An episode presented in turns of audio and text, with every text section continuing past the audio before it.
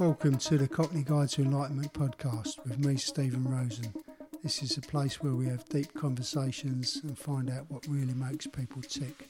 I've been to a very deep journey in my own life from being a, a nine year old in the early 70s selling stolen shoes down at Brick Lane to uh, a 22 year old standing in a hotel room surrounded by drugs and bags of money uh, with uh, warring Lebanese militia.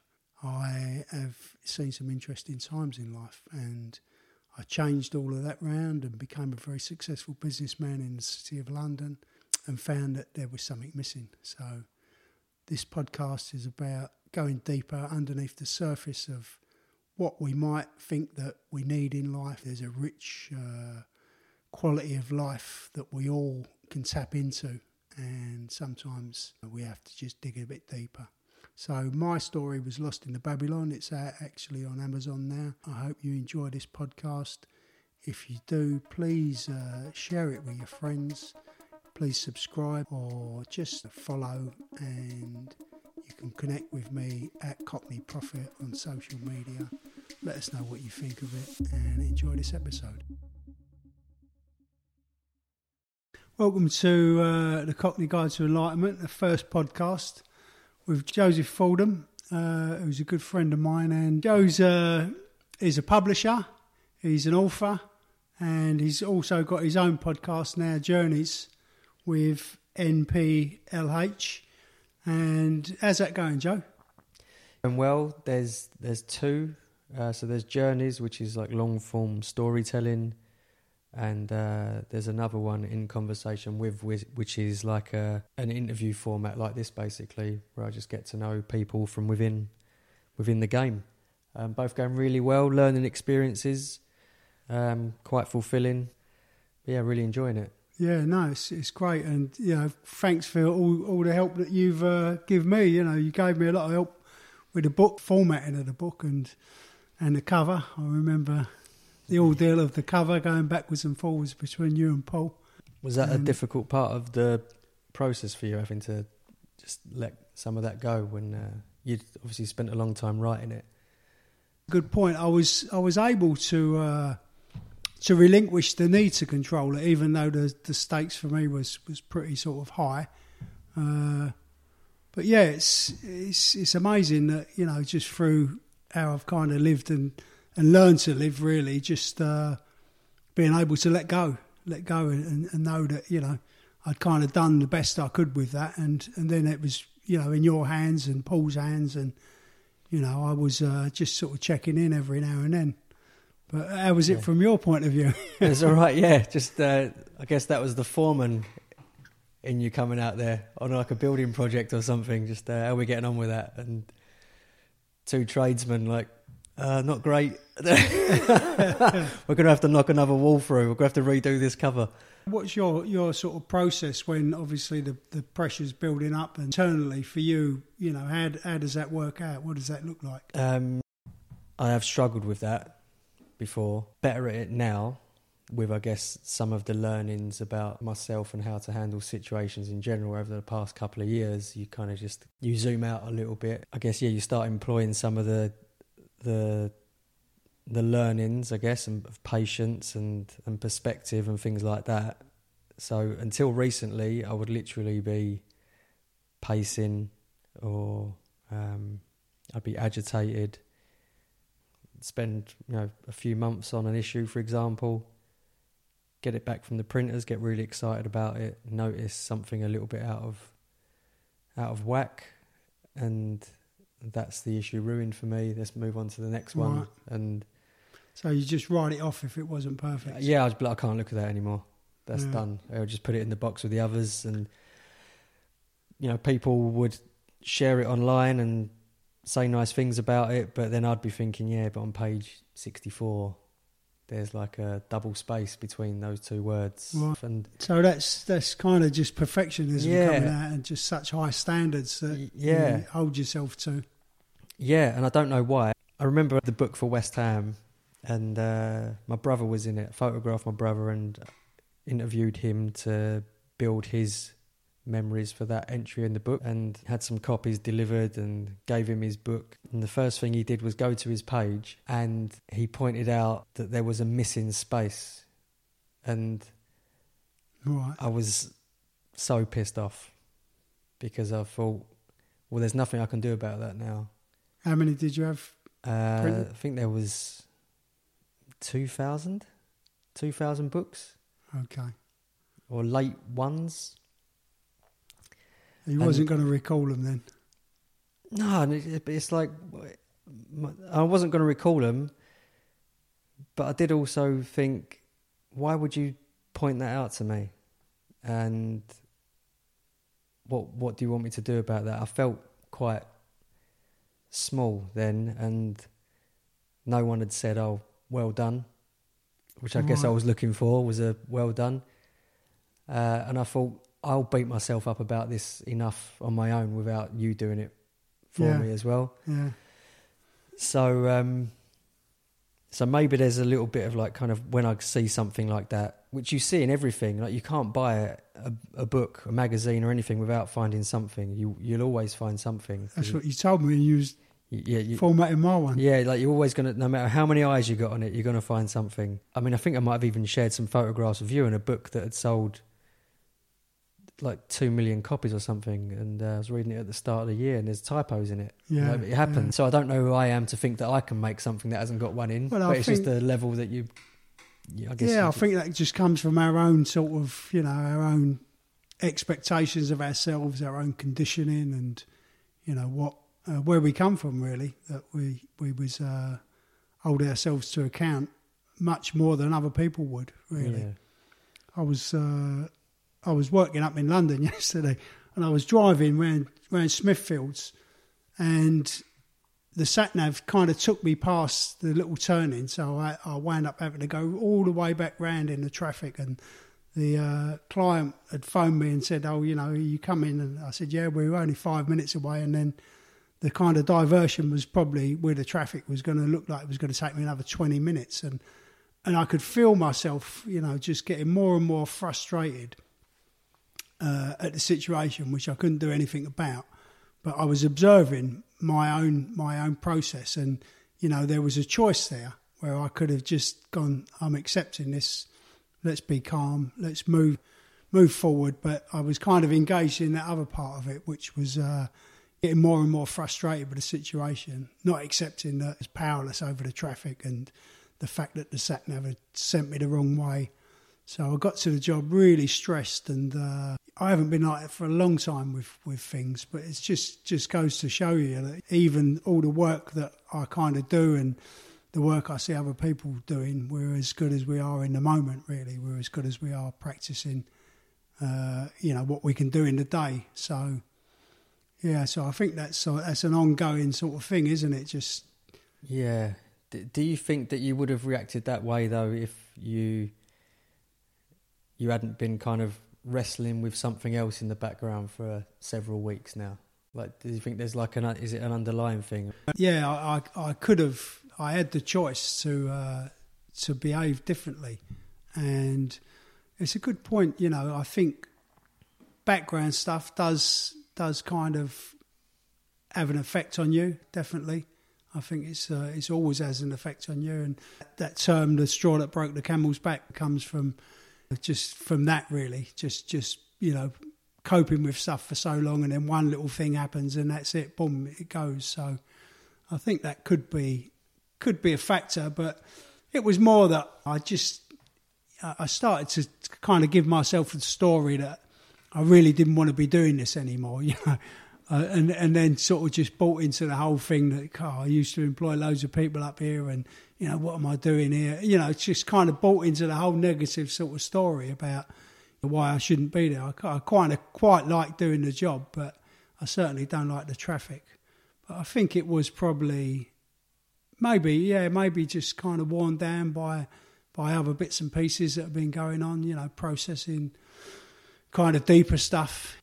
It quite often uh, does come out on the surface. You know, if you're not careful, it comes out sideways, as my, uh, most people probably know. Yeah, I, ended up at my mum's a, a couple of years ago now, as you know. I'm using the toaster.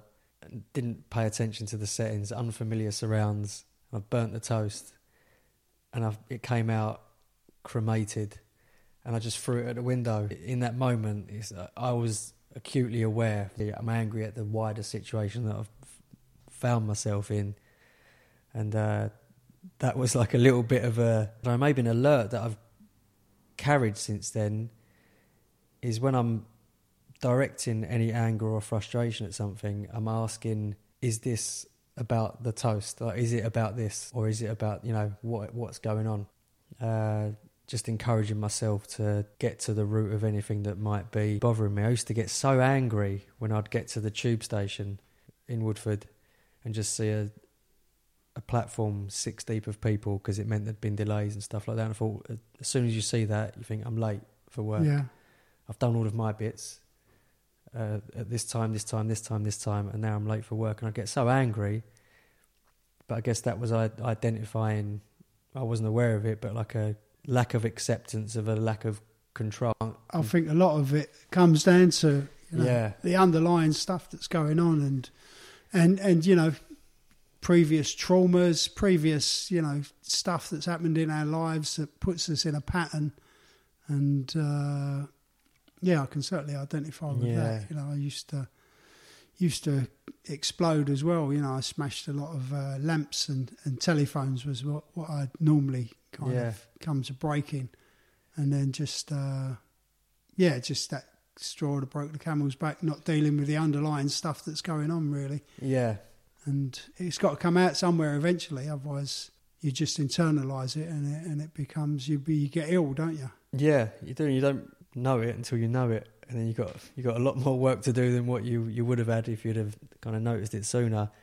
And I think that's definitely going back to the creative process. I would definitely recognise, but yeah, especially retrospectively, that lack of control over certain aspects bothering me. But again, not aimed at the individual, more a case of just like I've done all my bits here. I've coordinated it up to this point, and now I'm waiting, and I don't like that Yeah, like I said earlier on, that's definitely subsided, and I, I do.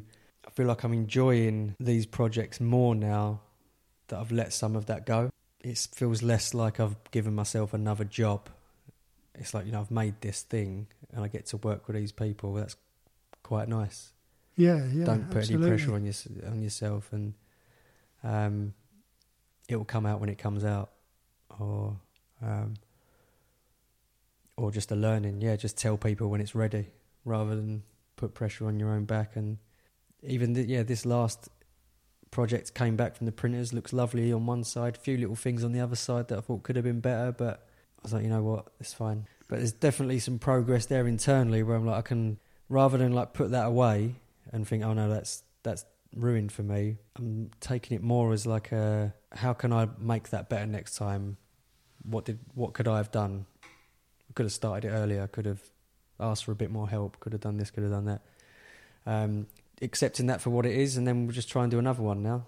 And Yeah, I think that's that's the process, isn't it? Of of learning, of, Yeah. of just kind of learning and learning to kind of be kinder to yourself in in that process, especially you know when you come for a, a, a place of hiding, holding a really high expectation of yourself. yeah, It's a time consuming process and practice to kind of unpick all of that stuff. Mm. And you know, we've had a, a lot of great conversations really about unpicking, you know, the underlying things in life and just making little breakthroughs. I don't know where that perfectionism comes from though, because it doesn't come out in all areas of, of my life. That that need for it. Like I don't present myself immaculately at all times. I walk around in a PE It looks kit. like it comes out in the baking though, doesn't yeah, it? yeah, yeah. That could be a that could be a, a new little vocation for me. I don't know, but yeah, it's not like a, you know, in, a, in like career wise, I haven't strove for perfectionism and and all that kind of stuff. It's just uh, I think when I when I'm making something, I'm definitely looking for that with maybe like the end result being some external validation Yeah. from it, but from particular sources. Uh, I think that's really it's a real kind of difficult place not to you know, to to get away from that really, to get away from that external validation, Yeah. and it takes a lot of internal work, a lot of internal work Mm. to get underneath. Uh, you know, being validated from outside and, and, and getting your self worth. I think lots of people walk around in life, and, and certainly, you know, you've only got to kind of look on social media to see how people uh, present themselves, and a lot of it is is just that. It's just how they present themselves. You know, it's not real life, is it? No, not at all. And and you know the, the validation that you get, and I, I know this myself. It doesn't really um, like nourish nourish you fully anyway. Like it might work for five minutes, but if you're not giving it to yourself, then it's pointless. Effectively, I think um, you get you get it feels cheap, I guess, because you're thinking it's going to fill a fill up a, a void of some sorts, and then it doesn't. I've been kind of trying to learn a bit about this with a couple of books I've mentioned to you this year that are based on the Adlerian theory of like um, uh, yeah external validations and why we shouldn't chase it, but why it's natural that we do. But working against that kind of grain will bring you true happiness, um, rather than like caught in that kind of validation. Just be of service and like try and offer value to situations, and you'll feel fulfilled in that way, ra- rather than getting the like the words back, like lip service back or whatever. And it all makes sense, but it is you know it is hard to just kind of un- undo years and years and years of It is, yeah, thing. yeah, because you're in a in a, a a kind of well conditioning. You know, you've been kind of conditioned, or that's how you've grown to uh, get that that sort of you know sense of self worth through, through Yeah. other people. And I mean, service is a great one in, in the twelve step fellowships. You know, that's a, a big way where they start, you know, uh, teaching people to get some self worth for themselves by just being a service to others Yeah, and it's a good mechanism. You know, it's a good mechanism for getting out of yourself, really, because I think that's what that's what's underneath all of it. Is uh, you know, we're just kind of we want a connection. We want to kind of find that place where we feel okay, and most people, you know, spend time externally trying to get that. You know, whether it's through relationships, whether it's through work, you know, security, wealth, whatever it is, you know, people can spend their whole lives uh, seeking that, seeking that connection, which is, I think we've all got it within us, within ourselves. You know, it's just getting to it is is the difficult part, and you know, we need to move a lot of stuff out of the way. I think, and Yeah. and and that's why you know, as well, the name of this podcast, the Cockney Guide to Enlightenment, is is about trying to reach that place where we are, you know, we're a bit more enlightened about what's going on for us and, and what makes us tick, what, what our motivations are, instead of, uh, you know, just dancing around on the surface when there's something much deeper pulling the strings and, and just not being aware of it. But it's uh, it's really good when you start making those little breakthroughs and you make those connections, and they're connections with with yourself. You know, they are deeper connections to a source that provides what you need in life. It's just uh, very, very tricky to get there. do you sometimes like just count the awareness of something as as the win in a situation without a resolution? I've noticed that I do that a bit, and I wonder if it's a bit of a cop out. Where I'm like, oh, at least I know I'm being like this or like that, or I'm I'm acting in a selfish way. I'm not apologising for it. As an example, like I'm you know, using selfishness as, as an example. Yeah, I might say to myself internally, "Oh, I've noticed I've been acting a little bit selfishly there." but at least I'm aware of it, and I almost justify the behaviour by saying, "But at least I know it," and that's half the battle won, and then I'll Well- kind of move on. And I don't know if that's a particularly healthy, um, healthy way to look at it, but I think I've noticed that as my like self confidence has returned, or is returning, notice some of my edges starting to come back with it. Yes, I'd been rounded off for a for a period of vulnerability, I guess, and like I say, as I'm getting, as the chest is starting to puff out a little more, I notice the edges coming back. Where, and I'm like, is What's- that what do you mean the edges? What are you kind of um, talking about? so like maybe like a bit of a bit of competitiveness coming back in me and like faults like that where I've maybe like shunned that bit of me for a bit because I've, I thought, I know maybe it's just not healthy to be like that, and if it, that brings out a side that maybe could be deemed ugly eh, as a trait and that kind of thing. But then, like even just yesterday on a run, uh, an event was mentioned, and I thought, oh yeah, I could do that, and then I thought of a, a relative who will be doing it, and I thought, I only want to do it though if I can get into the kind of shape where I'll beat him because I want to beat him and I want to shut him up because all he does is talk. And I'm like, oh, that's interesting because I've not thought like that in a while about that kind of thing. I'd just go out and run and enjoy it. Just or, for the yeah, for the this fun kind of, of thing. yeah. But then I think I'll do that though, and I could enjoy that run, that event. But then this relative, well, a relative's partner, he will just make a competition of it and be like, oh, you know, I, I beat you by whatever, and I don't want that because I think, well, I would consider myself naturally more talented in that area, but maybe I'm not in the right shape. So I'm like, yeah, I don't want to do it unless I know I'm going to beat him, so that I can then say something to him, like yeah. get get. And yeah. then I'm like, oh, this is interesting. It's quite. Is that quite ugly? But then the person I was running with says, no, it's like competitiveness is good, survival of the fittest. And I'm like, yeah, I've not heard a lot of this talk lately. And I'm like, and that's just one example, I guess. But it's like maybe just like a bit of a, a ruthlessness and a bit of bite coming back into me. And I think, oh, is that just who I am then? They, uh, or, or is there a way and you can change it? Like, it's, it's the whole scorpion on, on the frog's back kind of thing, right? Yeah, I think it's about observation. Really, I think it's about observing yourself, and and I think you know, getting back to your your original point about you know, is is that a win or or is it just uh, you know, am I just telling myself that as a bit of a justification? But I think when uh, when when we're doing kind of work on ourselves, as in you know, trying to change uh, patterns of behaviour, trying to change uh, character in in a lot of ways. Uh, when when it becomes out of out of balance, really, you know, and I think characters can get out of balance, and competitiveness is is great if you're a, sports person. It's great to be competitive, but I think you're obviously. It sounds like you're looking at the underlying reasons for that, and then, well, well, why am I competitive? You know, why do I feel competitive with this guy?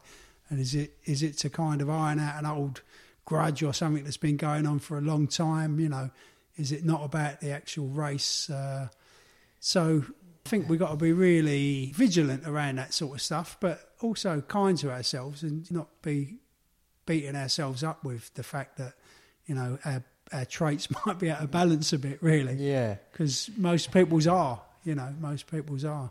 It's like paradoxically, I also believe that you don't learn anything when you win. Like you learn more from your defeats and failures and all all of that kind of stuff. Um, That's the American business model, isn't it? yeah, but but like I would go bankrupt a couple of times before you're successful. yeah. yeah, but I would I would see like using the running analogy again. I would see doing the event and then pulling up halfway around with a pulled hamstring as defeat or failure. Easier to stomach than being beaten. But it's in, actually, you know what? As as I'm saying this, something is coming up from today, which Jade pointed out to me. You like to prove a point, and I'm wondering why that is. And when I get the bit between my teeth, I don't let it go. And if I'm wrong, I, I, I'm happy to hold my hands up and say I'm wrong. But if I know I'm right, I will hammer down on it. Yeah, And uh, and that's yeah. I wonder. I wonder why that is, or where that comes from.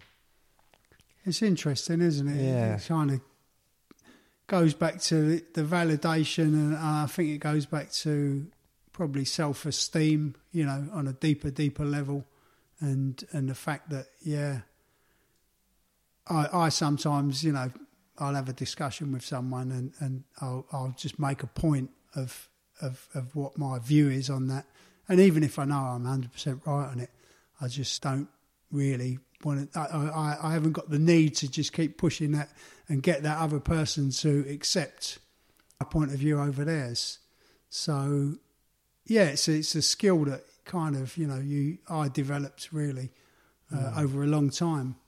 But I think it's also like the principle behind it is just allowing people to be who they are and to have their own opinions and to whether it's right or wrong, whether we agree with it or not, but just allowing people to be who they are.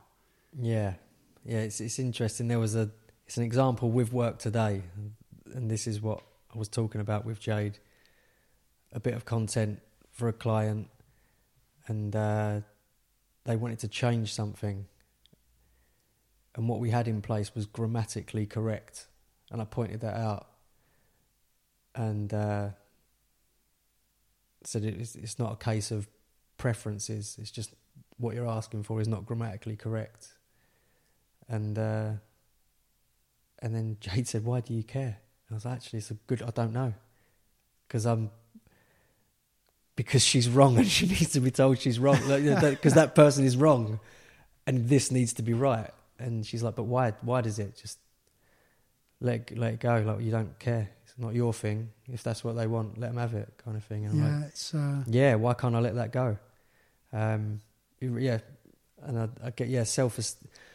Maybe I'm gonna draw some kind of not validation, but some kind of strength from I'm right and you were wrong, and I don't know why I'm needing that in that situation. Well, I, I suppose the the ego is is you know when when we kind of talk about the ego, people immediately go to like the over inflated ego and, and kind of see that, but the ego is is very very subtle, I think, and you know for for my purposes, the ego kind of feeds all these other patterns of behaviour, you know, and, and they're all go out and do its bidding. So I think you know the ego can be you know maybe a bit too sensitive or and, and it overcompensates. So Yeah, it's uh, not being heard is definitely like a real sticking point for me, and maybe that example ties into that, where it's a case of you're you're just not listening to what I'm saying, and I think that's definitely a recurring thing through life,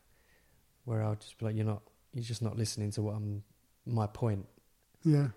and if you did, you might see this differently, or yeah, Do you do you Like- know where that comes from, or can you get back to like the source of that? Yes, it's a good one. I, am not sure. My, my my dad used to have a, a line that we used to laugh at a lot, and I wonder if I've built a complex out of this. I don't know, but he used to say, "I'm not always right, but I'm never wrong," and he'd, like, it it that'd be it'd deliver it in a, a way that was quite, um, I guess, like quite fun. So you Yeah. didn't really take it as a "I'm not listening to what you're saying" kind But of there thing. was an underlying message because it was coming from your dad. Yeah, so it's like wha- whatever you say is fine, but I'm right. Like you know, I think that Brian Clough has got something similar. He'd say, yeah, we'd uh, the players would talk to me for ten minutes about what they wanted to do, and at the end of it, we'd decide that I'm right. Yeah, And it's, I guess maybe it's a bit of that, but yeah, I don't. I don't know. I've had it in relationships before where you know, tiny little, just it could be the tiniest, inc- most incidental thing, and I'll I'll be asked an opinion or how something worked or what I thought, and then it'd just be ignored. And I think, why, why ask me? It's got to be something from being young and not feeling heard. I don't know. I can't think of any like core memories though that that, that would give me a like the kind of the birthplace of that, I guess. But something that I've articulated a lot with Jade, whereas like I get very frustrated when um when I don't feel like I'm being listened to. I- I'm happy if someone says to me, "Hear your point," but then fine. But it's just when it's being completely again another work related thing. You know, for weeks I've been talking about a problem in process. No one's entertaining it, and it's become a problem for someone higher up now. So now they want to talk about process, and it's like, right, okay, I have been, yeah, like, and I take it as an insult. right. You don't take me seriously, and maybe that's what it is. Like you're not. Maybe I wasn't taken. Maybe I didn't feel like I was taken. My feelings were taken seriously as a as a kid or something like that. I don't know. Jade- Jade's learned that when I'm sick, I don't take anything, and I I just go quiet and I just get on with it. Definitely, as a kid growing up, there would be little sympathy for that kind of thing. Right, yeah. Like you're fine. Um, So you wasn't acknowledged that you was Yeah, it's you know, like, oh, needing think- something. Yeah, if like you know, um, feeling really ill, so just go to bed, you'll be fine. Yeah. rather, you know, that kind of stuff, and and in some ways it's good because you just as you grow, you just kind of get on with things like that. You know, I, I hate taking sick days from work because I just automatically think they won't believe me. So I will, Oh, that's interesting, isn't it? yeah, I'll take myself in. Well, I don't now because I'm lucky enough to work remotely. But in the past, I've um, I've dragged myself in. I'd rather them send me home and say you look terrible than call in and say. I'm sick because I just think they're not going to believe me. They're going to think I'm having it off for a day. Uh, broke my leg a few years ago. Dragged myself in in a leg brace and uh, sat there with it resting on a pulled out drawer. And I'm on, you know, like co-codamol, co-codamol for like a day or two. But then even then, I was like, nah, I don't like the way the, you know, I'm not used It's to taking. I don't even take a paracetamol, so I stopped taking them. And then I'm like, oh god, this leg's really hurting. But then I'm like, of course it is. I'm not taking painkillers, but just didn't grow up like that. I was just, um, I had a, a similar thing. I, I went through a plate glass window when I was, I must probably have been about four or something like that. Cut all my wrist open, took a big chunk out of my wrist. And uh, I mean, I can't really remember the, the incident, but I remember kind of a few years ago before my dad passed away telling me about this, this, you know, we was having a chat and he was telling me about when I went through this glass window. And uh, even, even all those years later, he was, he was like, you know what, you didn't even cry, and he was so proud that I didn't cry. and you can imagine like a four-year-old kid going through a glass window yeah, and, and going to the hospital, being stitched up, you know, not crying. It's that's not normal, is No. it? That's not normal. no, it's not. But I mean, you know, obviously the impact of my life was was I grew up like that. You know, I kind of grew up, yeah, just not acknowledging my own pain in a lot of different areas. You know, a lot of emotional pain as well. But it it kind of you know that was a, a real good insight. You know, back to being four years old and and that was the expectation that you know you got to be staunch, you got to be tough. yeah, You know, four year olds who go through glass windows shouldn't cry. yeah, and what a mad kind of expectation to put on yeah. a kid. It's reminded me of something from being a kid, not as dramatic as that. Um, but I was with my uncle Bill, and we were going to collect. There was a family. Must have been my nan's seventy fifth, I guess, and I went with him to collect glasses for the party that they were having, that we were having, and I was in the back of the van, and the glasses toppled as he turned the corner, and the boxes have kind of like landed on my legs as I'm sitting out there with my Right. legs stretched, and like hurt a bit. So I would have been what, so seven, something like that maybe. Hurt a bit, and I was like, you know, he can he was driving, so the boxes are just kind of on me, and I'm trying to move some off, and um, when we pulled up back at his house where my mum was, and they've come out. I've definitely thought of this through my life, but without really putting any significance on it. The the reaction was they were laughing, and no one said, "Is your leg all right?" Or was it, you know, that kind of- it was just they was laughing, and um, I would have just sulked. I'd have been sulking because I thought, well, you know, I am all right, yeah, but no one's asked if I'm all right. And as I'm saying that, I'm hearing my mum because I know she's said this recently about herself. No one asks if she's all right. So there's a learning for me there that um, as much as I'd like to be asked, asked it, I could definitely ask people if they are. Yeah, I all- think it's, right. it's what we're used to, isn't it? I mean, if you you've not kind of been given that attention and that nurturing, you know, from from growing up, then the expectation is that it's it's not there, and, and you Mm. kind of do without it, and, Yeah, and and it's not something that you give to someone else because it wasn't something that you received yourself. So Yeah, and it, that definitely comes out now. In when it would have happened in any relationship I've had, but noticing it now with Jade, it's like, oh, yeah, I don't know what to do when you're upset. Really, I'm like, it's not natural for me to come and console you. console. Yeah, Yeah. because uh, I just kind of think I'll stay over here and you'll be all right. Uh, yeah, so it's like a real removal for me to kind of go like, are you, are you okay? Do you want a hug or that kind of thing? I'm only aware How does that feel when you do that? Uh, I mean, feel sometimes it feels really inauthentic because I'm not always feeling uh, like that compassion. Yeah. But I know that's not necessarily important either. If I'm feeling it or not, it's more important that the person is receiving something. Yeah. Whether or not, who cares if they care if I'm all right? Just asking is nice. So I've got got to remember that. I think, but you know, it's just uh, yeah, I do feel difficult some. Sometimes I mean, like we've had these family incidents in the last couple of years with relatives dying, and I've seen my mum crying when the phone calls come in, and it's unnatural for me to go in and I'd rather walk out the room because I don't know how to handle not- that situation. Yeah. Not equipped to really deal Nah. with it. Yeah. Struggle around um, people Being crying vulnerable. because I think I don't know what to show you because I I don't get you know I say don't. It's just not something we've done as a family. And then when I was with my mum for for that year in 2021 and found it really difficult to open up to her because I thought, well, this is breaking the habit of a lifetime. And she was really trying. And in in those moments where she would kind of like give me a hug and and stuff like that, you could could tell it wasn't natural for her either. And there was an air of like, come on, come on, let's just get up, get out of mm. bed. And you're like, well, can't get out of bed. Don't want to get out of bed. Um, can't just cheer up. It's unnatural for her. But then I understand now that from her side, she's like the, I think the sixth of eight kids. So she's well down the pecking order in terms of affection herself. Yeah. Yeah. Um, so like again, yeah, you give what you got, right? So I, I don't hold that against her. Understand it now, which is something.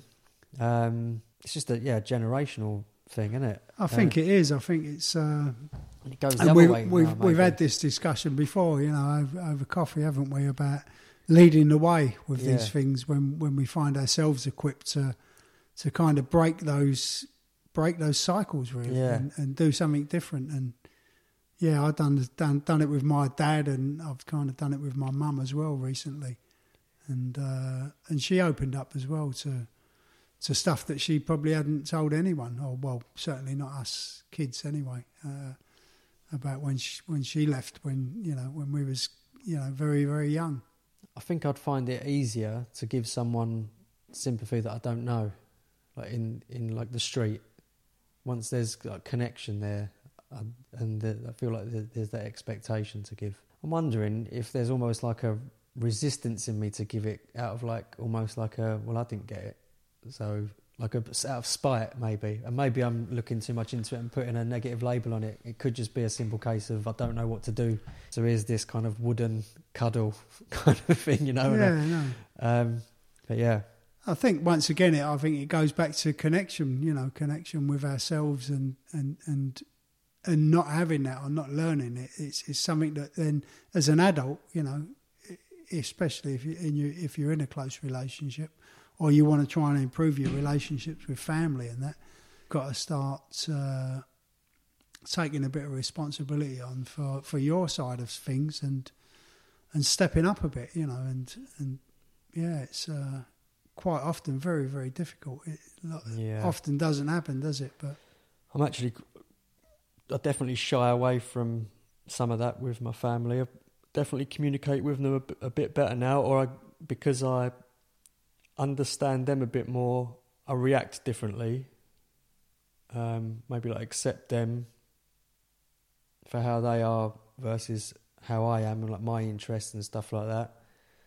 Um, but then there are still things that come up where you think I I don't know what to say, but I should say something surely that I don't like the way you've just spoken to her or the way you're speaking to me or um or I'd just like to talk about dad can we do that? And there's like a "Well, I'm scared to do that. I don't because if I if I say to you I don't like the way you're talking to her your response is going to be way out of proportion. You won't be able to hear someone push back on you for example. Or if uh, if I say, yeah, can we talk, have a chat about dad, then with like with my brother, for example, just don't think I'll get anything back from it. But then equally, when my mum wants to bring him up, I close up. So it's like, what's what's going on? yeah, Do I want to talk about him or can I not talk about him? Um, there's definite barriers in. I find it easier to sit. I'd sit down happily in the coffee shop and talk to a stranger about any of it.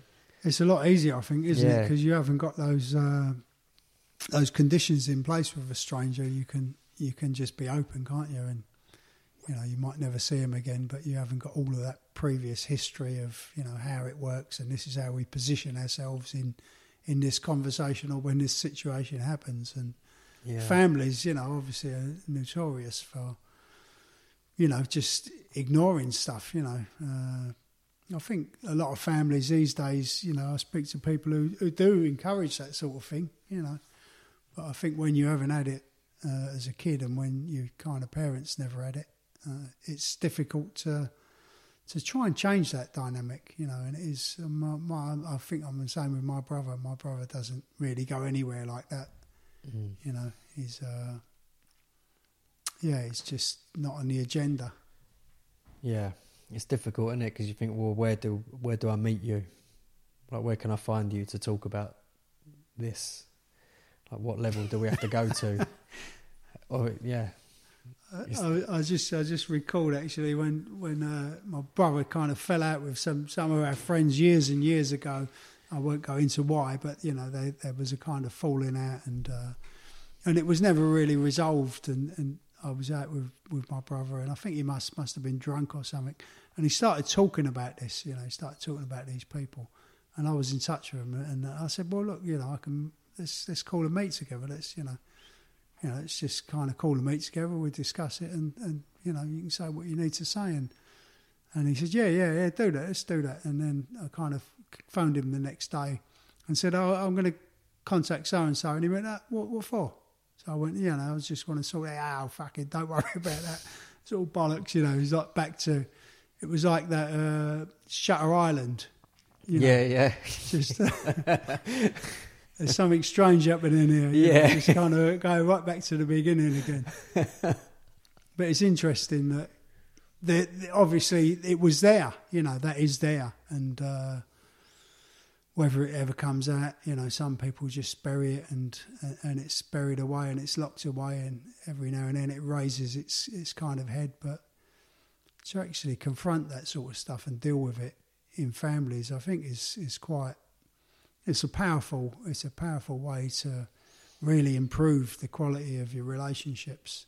yeah. But it comes with a big risks, doesn't it, if it's never been done? It does, yeah. And like part of me wonders if there's any if there's any point in it.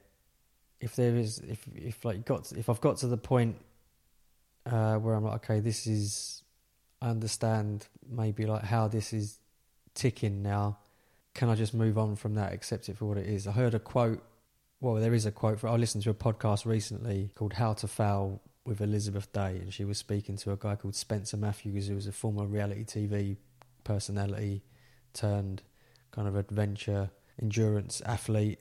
Um it was kind of like matured as he's moved away from alcohol and he's started a family and all that kind of stuff. And his acceptance of it of, of certain things was, was shining through. He said sometimes you've got to make a choice between like what to what to look at and what to bury and put a flower on and move on. And, uh, and I thought it was really like a really kind of succinct way of putting it. Is this just one of those things that is the way it is and put a flower on it and move on and just work on myself? But is that a selfish attitude? Like, or can I take myself out of my comfort zone a bit and try and help the like the the unit family unit a bit? I don't know.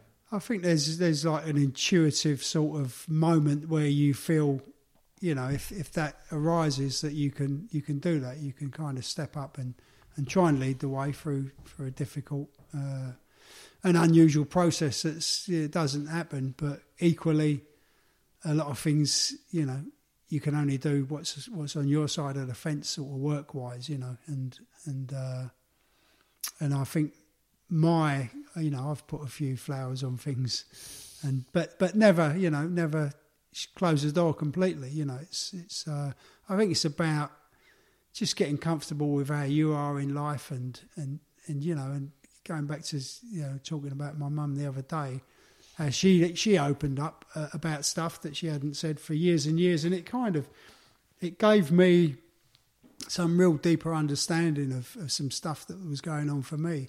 You know, I was well. She she left when when I was like you know very young, and there was a lifelong pattern of of, of kind of you know expectation of, of of kind of having something that wasn't there really, and that played out in in, in lots of relationships. Uh, just expecting that you know someone was going to be there who wasn't kind of available, and yeah, and then that that kind of played out. So I had a chat with her the other day. I think I told you about this, yeah, and Yeah. and and, uh, and and she opened up a bit about how, how she was kind of thrown out of the pub in early hours of the morning by my dad. Uh, so she they'd, they'd split up and she left once and then come back and tried to get together and then was thrown out by my dad who was uh, who was a, a bit of a lunatic to say the least and and and then yes then she's kind of opened up about that. And I'd never heard that before. And and a few days later I was I'd been processing all this stuff and I was running and, and a thought came in. I'd, I'd split up with uh, with with a person you know around about Christmas time. And then I get this this kind of uh, groove, an old groove, an old pattern that comes in about you know being being seen, and, and I run past this thing, and I thought, oh, you know, a little fantasy started popping in my head about oh, so and so might be there, and they might see me running and tell so and so, and then I caught I catch this stuff. But then I started going down, you know, where's this coming from? Why does this fantasy keep coming back up? And and it was kind of about that. It was about being as as a young child, being quite traumatized by an abandonment, by no no one to talk to about it, and and you know there was no communication. It was just you know mother's gone, and that was it. And uh, and I kind of as I was running, I realised as that young child, you know, it must have been painful and and really. You know that kind of that trait that had played out throughout my life was really about about just help me, see me, help me with Yeah. this, what I'm going through. And uh, yeah, and it was quite powerful that I kind of recognised after many 45 years or something like that, that that's what that little fantasy was about. You know, it was about that young child trapped, trapped deep down, just wanting someone to see him. So it turned into a fantasy of so and so might see it, you know, and record. And yeah, it's just uh, powerful stuff when you when you kind of get the opportunity to finally connect these things up and, and see, you know, and just see where they come from and and why why those things are there, you know, why those those things are, are just in place throughout your life. So It's quite a satisfying thing when you come to when you connect some of those dots, isn't it? Because it like going back to the putting a flower on it, you think, okay, I get that now. yeah, yeah, Um, and then out of it, maybe there's a little bit in, of like a change in in behaviours going forward. Like, like, I don't need to do that now. I know where that's definitely, yeah, from. definitely, yeah, definitely hit on a, a couple of those over the past couple of years, and um, you think, Where, where's that coming from? And then like, there's this. I remember getting like my dad being so annoyed at me because I got mud on his 501s when we went to City Farm one day, and uh, he was so angry with me all the way back, and and I remember thinking, I just it's just I flicked a bit of mud, like, and I'm being really dragged through it here yeah, and uh, and then I was thinking, he shared a bed with four brothers, grew up in in a dump, and got you know worked like on, good a good honest job, supported a family, got to buy himself some nice things. They weren't just a pair of five oh ones to him, like they are to someone now. They were like Mm. a. They were representative of him being self sufficient, having grown up in like poverty, I guess. So Yeah. he- and he's not really. I guess yeah, he's just like he was just protective and feeling like you know he's like oh my, they meant something to him, and that's all right. And I yeah. kind and of it could have that. been, it could have, you know, it could have triggered a trauma for him. You know, the Yeah. trauma of of never having clean stuff and Yeah. never having that- exactly. yeah, and hitting on that, I was like, oh, you know what? Yeah, maybe it, like it wasn't necessarily about me getting mud on his trousers. It's just uh, he was angry that that happened, and that's all right. Like let it, let it go. Don't worry. Like, and then you know, I had this when I I was going to meet going to meet Jade in town. I got like some a little bit of fleck of toothpaste on my trousers, and I was freaking out about it. Like you had to, blind man would like to see it, Yeah. you know. yeah. And I was like, this is stupid. I know where this is coming from. I haven't. I was like, just it's fine. And I know it's such a silly little example to use. It's well, that- it's the mechanism that's important, isn't it? It's it's that recognition, uh, Yeah. recognition of the of where it's come from. You know, yeah. that's that's kind of you. You're you're a bit more enlightened about what's going on for you. Yeah, you're like okay, I, I, I'm not that bothered that this has happened. I know why. I'm, I'm scared. I'm going to get in trouble, maybe Yeah. because I've just got, I've just muddied these, I've mucked this up or I've mucked that, or whatever. I'm just scared. I'm going to get in trouble. Timekeeping was another one of those, and I, I hit on that again in the same sort of period. I would, if I was running late, I would run. I would do it to work. I would leg it as an adult to to like even if I was already late for whatever you know. Going back to what we spoke about earlier, I'd just try and shave off any time possible because I'd think I'm going to be in trouble. I would like run home uh, from the station again, even as an adult. I'd, if I was running late to meet someone, I'd I'd be like pacing along the street, drive erratically or whatever. And sometimes you don't even know if you're connecting the right dots. But if they feel like they make sense, then it and it lets you helps you let it go. That's fine. But I put it back to a, a family holiday when I'd snuck out, met up with these older boys that I'd met on the beach. I was like 15, they were like 20, and they got me absolutely paralytic drunk. And someone who my mum and dad had happened to meet on the beach on that holiday had found me laying on the floor after I'd been dropped by these other kids. Took me back to my mum and dad's apartment room, and they were like, "No, he's in bed. That's not him." But it, obviously, it was me. and um, yeah, like the It definitely looks like him. yeah, yeah we'll take him. um, but yeah, like the next morning, I woke up. My mum was by the side of the bed, and she was like scared and stuff. But then, as soon as it was clear that I was up and I was all right, all sympathy was out of the window, and it's more like Mm. you know you- you're in the doghouse now. Getting home after the holiday, like you know, like curfews and that, and so I'd be running. I'd go to a mate's house, play a bit of computer, but then I'd, I'd leg it just to, to not be late. And again, I think it's it was another thing I was carrying. Like if I'm late, I'm going to get in trouble, and I don't want to, or I'm going to frighten my mum, even though she might not even be involved in the scenario. I'm to, my boss is going to have a go at me if I'm five minutes late. So you just carried the Just the, the, the kind yeah. of traumatic. And it's another thing, and I know I was doing it.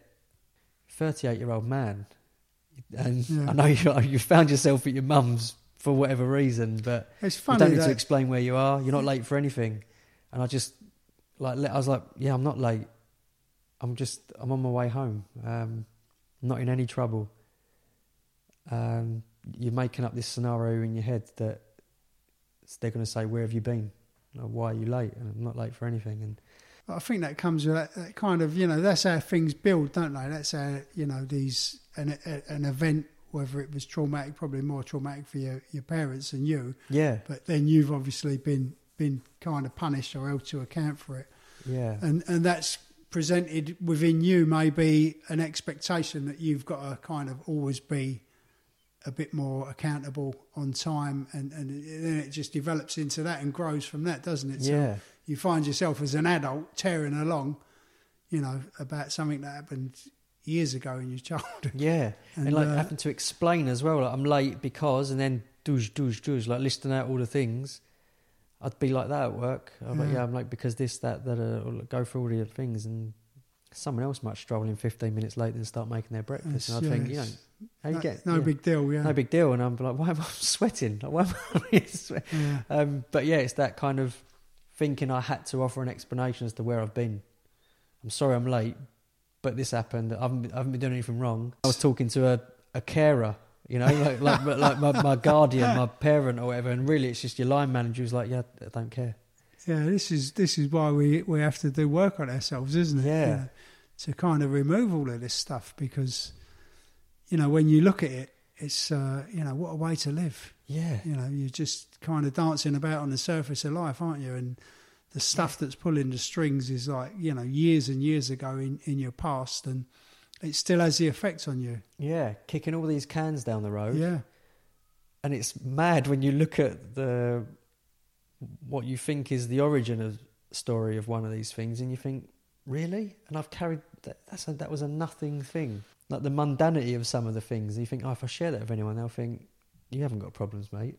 But it's funny what you hold on to, isn't it? That just becomes a bigger thing.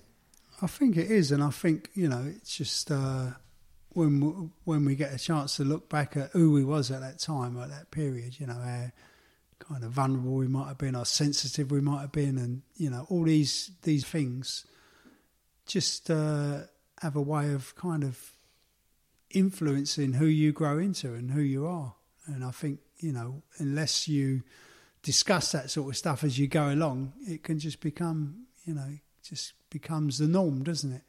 Yeah, it does. I, I saw a line in a book I'm reading at the minute that was, um, it said something like "Bat- the baton of failure passed down from generation to generation, and like can interpret failure however you want, but it's like a, maybe like on a shorter time scale. Yeah, if you get this this kind of impression set on you at a certain point of your life, you then will just carry it, and then you can unknowingly let that spill into other areas of your life and, and what have you, and um, your confidence without even knowing it is nipped in the bud, and you, you, um, you, yeah, I guess you just go through life not really knowing the problem is, if if you want to call it call it a problem. But you're like, uh, yeah, I'm, it's not always that, the things you've been through that you're carrying. You're carrying the brunt of what the I, people f- that I think you up. we carry we carry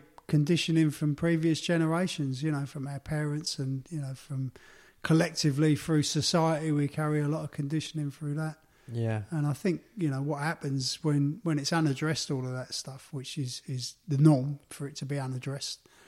Uh, not many people will address it until they get to some sort of crisis in life and start looking and unpicking that. But what happens, I think we just learn to compensate, don't we?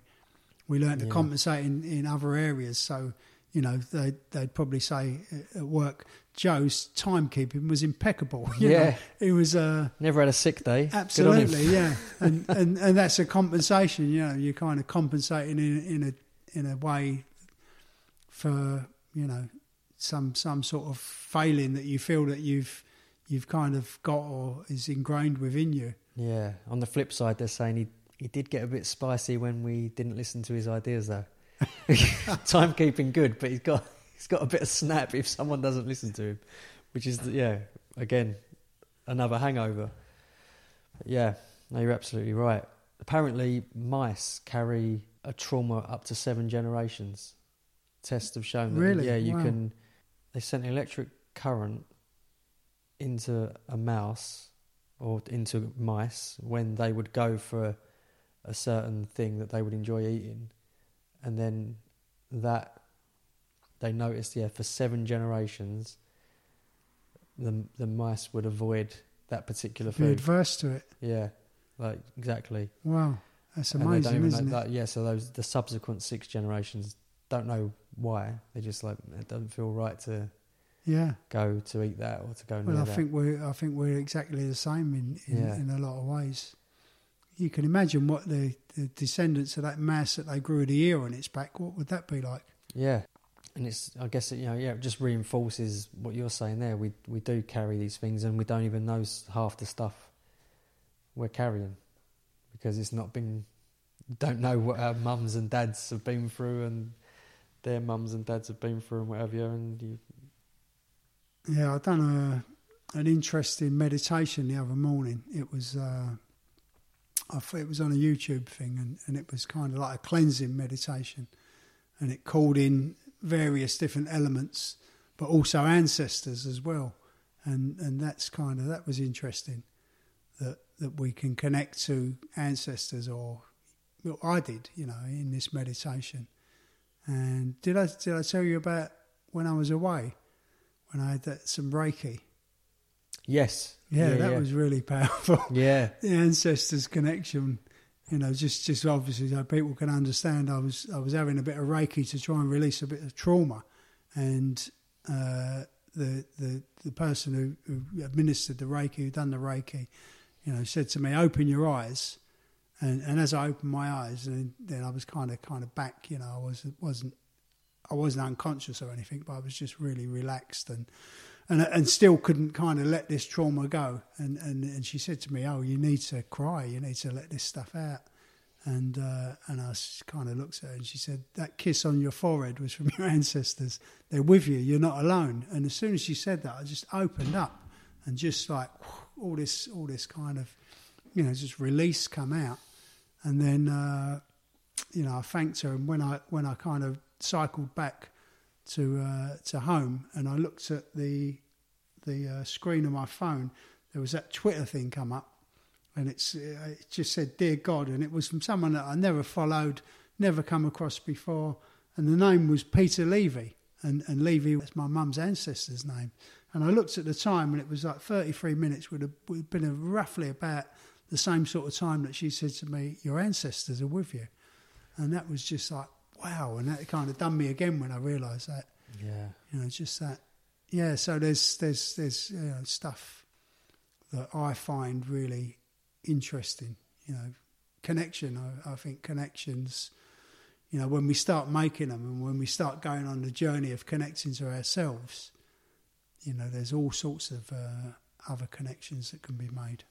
That's when i I feel kind of most happy and aligned when I'm connecting with people, learning about them, and um, I guess that's one of the reasons that I've kind of got in, into that podcast. But when it comes to the family, yeah, it's like the connecting feels very distant, very very distant. It's, it's something that I do crave. So it's obviously like crave it and in, enjoy it because there was a lack of it, perhaps.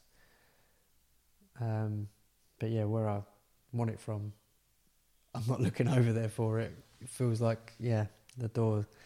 I'm sure the door isn't closed to it, but you know, yeah, you just feel like it's easier to.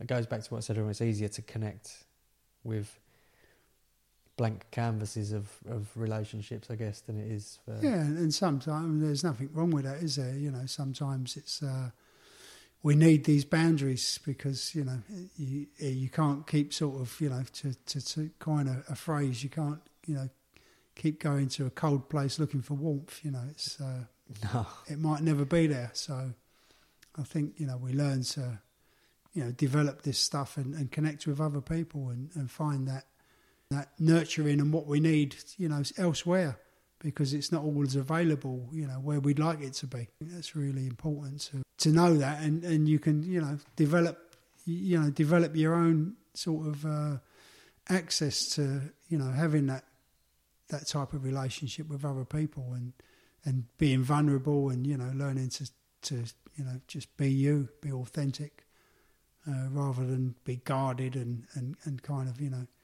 dance around the places that you can never go. Yeah, that's definitely a way of I've always felt that I could never be fully myself around family. I'm certain they love me, definitely, but I guess just it's like one of life's cruel tricks that it's just not in the way that you need it, you know, which is yeah, yeah. I guess yeah, you know, yeah, like I say, one of life's great shames, and it'll be that'll be the case for countless people. Um, but there is definitely that lack of freedom to be me. Whether that's self imposed or not, I don't know. Um, where just yeah, I've made that up in my head where I, maybe I could could be unapologetically me around them, but I don't. I always feel like I'm not quite putting like my true self out. Um, something again that Jade picked up on when she first met my family we left and she was like, "Who was who was that in there?" You like you barely yeah. you barely said a word. He was just playing a role. Yeah, I was like, just yeah, you barely said anything, and you didn't give yourself permission to be you. No. Um, it takes time, I think. You know, yeah. I think when when you do this work on on yourself and uh, you you learn, you know, remove these layers of conditioning and and make these connections and discover these little things about why you are how you are, and then you get to be, you know, more your authentic self, and yeah, you can carry it. I mean, I kind of carry my authentic self everywhere with everyone there, you know, and uh, I've got real, you know, especially since publishing the book, the memoir, you know, while I was writing that, it was it was kind of like I was thinking, wow, my kids are going to read this, and my grandchildren will read this, and obviously everyone I know. And that kind of, you know, I went through that process of actually, you know, I'm me, and I'm really okay with being me, and and and and just opening up that, you know, opening up that kind of door to allowing myself to be me. I spent, you know, most of my life not even really knowing who I was. So, you know, when I discovered that there was something deeper there, there was a, a, version of me that I didn't know about. You know, I was living a life and didn't really know about, you know, who I truly was, you know, my sensitivity, my creativity, you know, all of the stuff that was, you know, from childhood was too painful to be with. When I kind of got to that place where I wanted it and, and then I wanted to live like that and, you know, I do now live very much as my authentic self, but it's it's work and and you find that there's nothing wrong with it. You know, it's who we're meant to be. It's a gift to the world, really. But it takes a lot of courage and a lot of self kind of discovery, really. I think to to allow ourselves to be who we are. Yeah, there's definitely a vulnerability involved in it, and there in doing that, not knowing what will come back. But then I guess it's getting to the point like you have where you know I don't care what comes back. This is just who who and how I am, and you're okay with however that's received. Yeah, and it's like going back to what we we said earlier. It's you know allowing people to to have their opinions about you and and not needing to sort of change them or or control them or you know manipulate or direct them. Just you know being okay with being you and then letting go of what other people make of it. I mean, that's such a powerful thing, uh, a powerful superpower to have, really. Yeah. You know, not being affected by by other people's opinions or what you think other people might might have an opinion of you. What's the route to that in terms of like actionable steps? Do you think to take? Well, I think the route to that is is really learning to you know who you are and and getting okay with who you are you know that's uh, that that's the way forward really and then you you become authentically happy with who you are you know and even and that's not something like you know it's not a destination it's a process.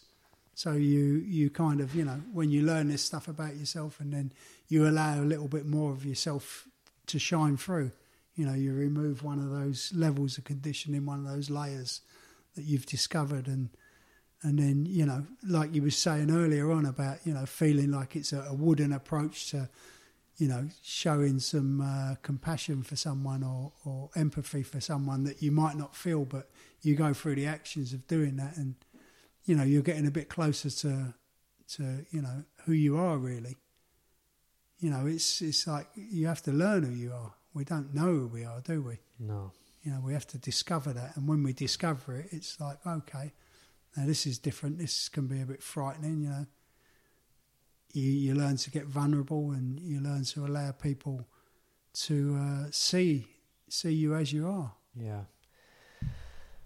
Yeah, a lot lot of self exploration, and yeah, I mean, I've, it feels like I've done a lot of work over the past couple of years, but a little bit daunting to think it's clearly like it's nowhere near enough.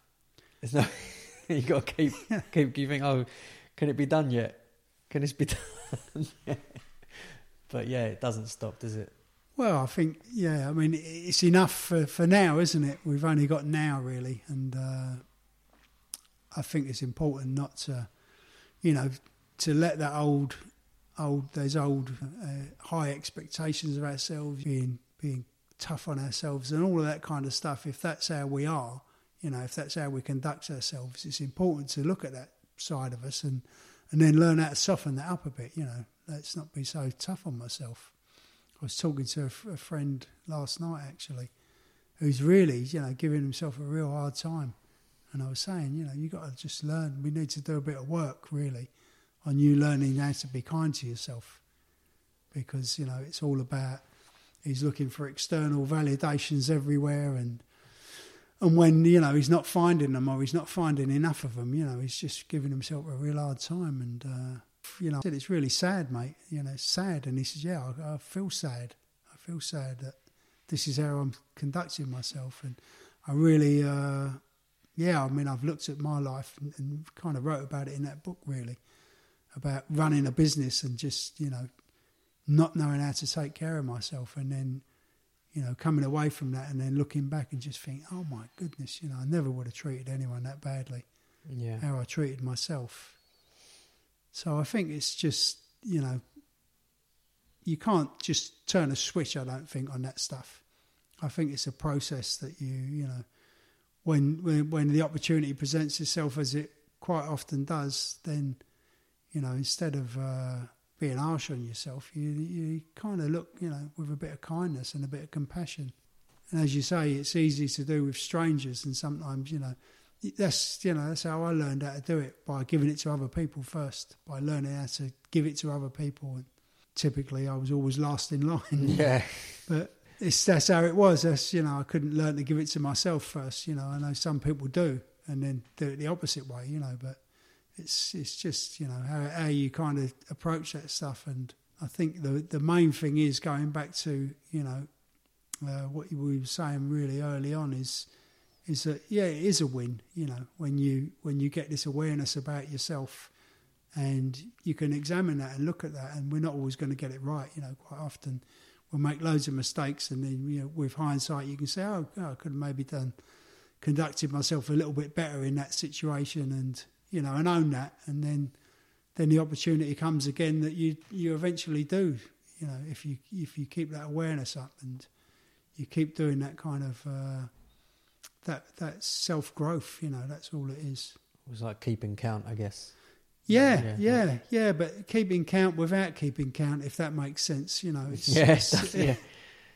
it's like, yeah, I mean, keeping count sounds like you, you're keeping a marker on it, but it's not about that. It's just about allowing, I think. It's about allowing, you know, allowing your mistakes, allowing your fallibilities. You know, we're all fallible and, you know, just, you, you looked at your parents and you can allow them their fallibilities and, you know, it's just kind of that process really of applying that to ourselves as well. Powerful stuff. It gives us a lot of freedom, doesn't it? It just kind of frees us up to Yeah. to be who we are and, and not you know not need to be kind of denying it and defending it or you know getting other people on board. You know, it's just uh, we're all having a completely unique journey through this life, and although you know we like to identify with other people, no one else lives our life, do they? We always just live our own life, and Yeah. and and that's our gift. That's that's all we got to give, really. Obviously, as we were say, saying the other day, no one gets out of this alive, do they? it's about what we do while, while we're here. You know, it's about how we conduct ourselves, and do you really want to spend your life just uh, compensating all the time, or do you really want to, you know, find your authenticity in life and and live that the ups and downs, the love, the loss, the pain, the joy, you know, all of it. It's all part and parcel. Yeah, it's just about welcoming all of that, isn't it? I've definitely had this unrealistic expectation that life could be all roses all the time, and when it's not, you kind of feel a bit beaten by it. But that's it's not the way it works, is it? You've got to just appreciate well what I've learned and what, something I've said to you is that yeah, there's value to be taken from everything that that happens. Yeah, I mean, Mhm. it's a it's a great place to get when you you know that becomes a realization. that Yeah.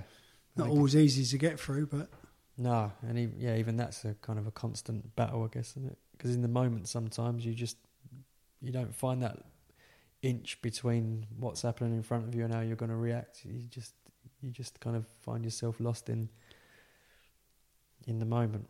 yeah, yeah, lost but in the then the next time you might get it, and you're like, okay, this, this is all right.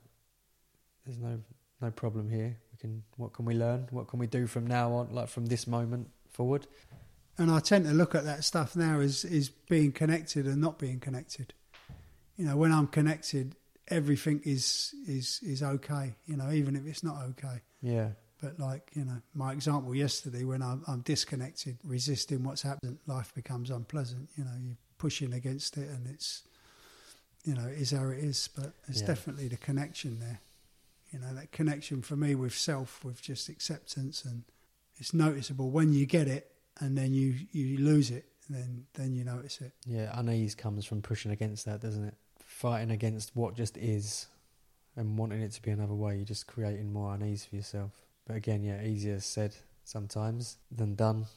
It's easy to get sucked in if you're unaligned in general for Yeah. whatever for whatever reason. Yeah, as, as you said at the beginning, all that kind of background stuff going on. You know, all is all drawing energy somewhere, even if it's just from from a default position. You know, your energy's going to it somehow. And all of a sudden, you know, Yeah, it's like the background operating system. You're just focusing on that. Yeah. And you're like, where's this? Yeah. This battery's run out pretty quickly. Uh, oh yeah, it's all been focused on that life event that's been draining me for. and like, why am I getting ratty over here? Yeah, because I'm not focused on what's in front of me. The the brain's looking at something that's happened over here four months ago that you haven't addressed, or Well, that's it. Yeah, I mean, nothing really. You know, it's.